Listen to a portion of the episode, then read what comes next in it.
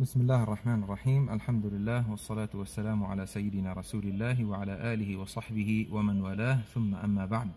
يقول الله تبارك وتعالى في كتابه الكريم بعد أعوذ بالله من الشيطان الرجيم قل إن كنتم تحبون الله فاتبعوني يحببكم الله ويغفر لكم ذنوبكم والله غفور رحيم. هذه الآية الكريمة الجليلة فيها وقفات رائعة. أولا ربنا سبحانه وتعالى يخبرنا عن الميزان الحقيقي للمحبة.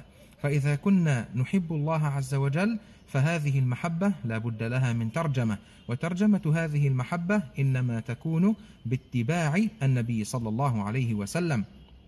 لأن الله سبحانه وتعالى قال قل إن كنتم تحبون الله فاتبعوني. أي قل يا محمد إذا كنتم تحبون الله فاتبعوني. أي اتبعوا هديي واتبعوا سنتي وما آمركم به فامتثلوا هذه الأمور. فامتثالك لأمر النبي صلى الله عليه وآله وسلم إنما هو دلالة على محبتك لله سبحانه وتعالى. فما النتيجة التي تتأتى من هذا الأمر؟ ومن هذا الاتباع؟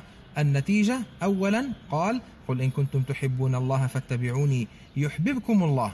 فبمحبتك لله باتباعك للنبي صلى الله عليه وآله وسلم تحقق أول مكسب وهو حب الله سبحانه وتعالى لك.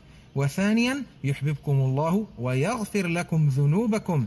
فثاني نتيجة أن الله عز وجل يغفر لك ذنبك.